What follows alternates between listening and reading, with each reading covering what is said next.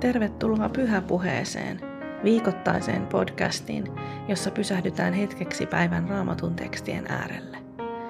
Pyhäpuheen löydät YouTubesta Leppävaaran seurakunnan kanavalta, Spotifysta ja monista muista podcast-palveluista.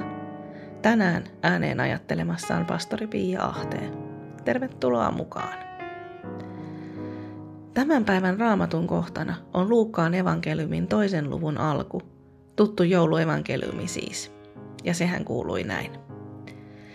Siihen aikaan antoi keisari Augustus käskyn, että koko valtakunnassa oli toimitettava verollepano.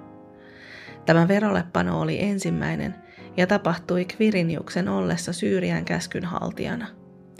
Kaikki menivät kirjoittautumaan veroluetteloon, kukin omaan kaupunkiinsa – niin myös Joosef lähti Galileasta, Nasaretin kaupungista, ja meni verolle panoa varten Juudeaan, Daavidin kaupunkiin Betlehemiin, sillä hän kuului Daavidin sukuun. Hän meni sinne yhdessä kihlattuunsa Marian kanssa, joka odotti lasta. Heidän siellä ollessaan tuli Marian synnyttämisen aika, ja hän synnytti pojan, esikoisensa. Hän kapaloi lapsen ja pani hänet seimeen – koska heille ei ollut tilaa majapaikassa. Sillä seudulla oli paimenia yöllä ulkona vartioimassa laumaansa. Yhtäkkiä heidän edessään seisoi Herran enkeli, ja Herran kirkkaus ympäröi heidät.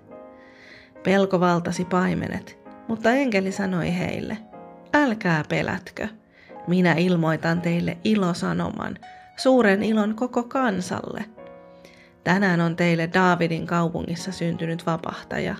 Hän on Kristus, Herra. Tämä on merkkinä teille. Löydätte lapsen, joka makaa kapaloituna seimessä. Ja samalla hetkellä oli enkelin ympärillä suuri taivaallinen sotajoukko, joka ylisti Jumalaa sanoen.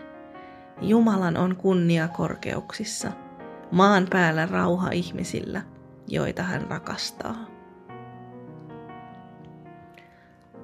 Jouluna syntyy toivo. Joulun suurin ihme on tässä. Kaikkein syvimmän pimeyden keskelle syntyy huikauseva kirkkaus, joka valaisee maailman aina iankaikkisuuteen saakka.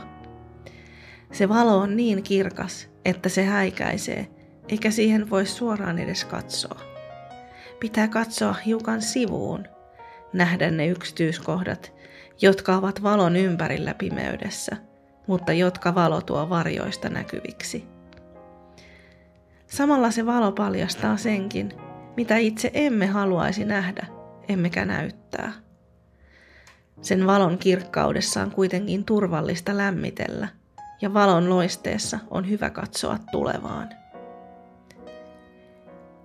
Joulun ihme syntyy siitä, kuinka maailman valo näyttäytyy pienessä vauvassa – joka syntyy keskelle epävarmuutta ja epätietoisuutta.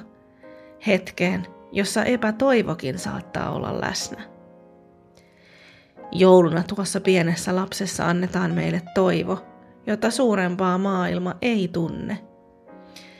Joulun lahjana toivo ei mahdu pakettiin, eikä sitä koristella, mutta silti se yllättää joka kerta, joka vuosi uudestaan.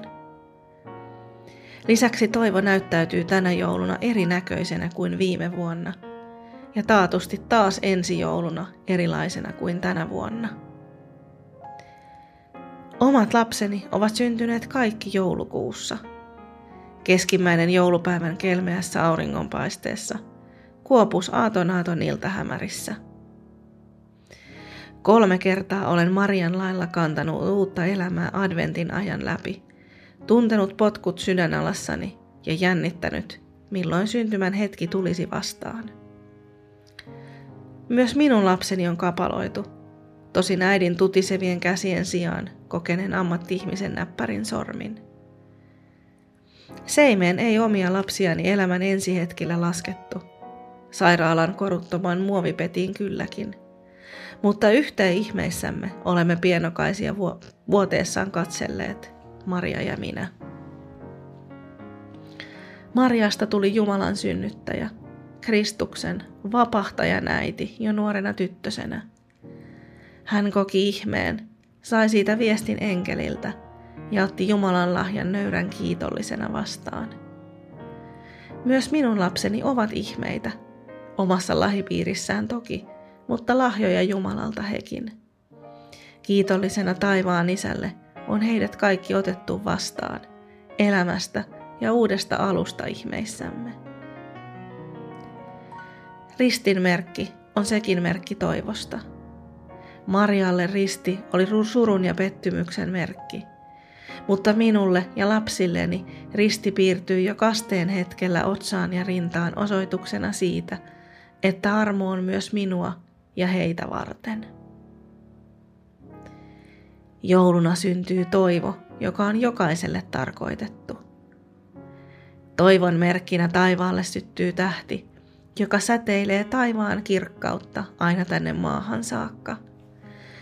Tähden johdattamana on hyvä lähteä kulkemaan kohti joulun ihmettä, koska jouluna syntyy toivo, maailman vapahtaja, itsensä Jumalan lähettämänä.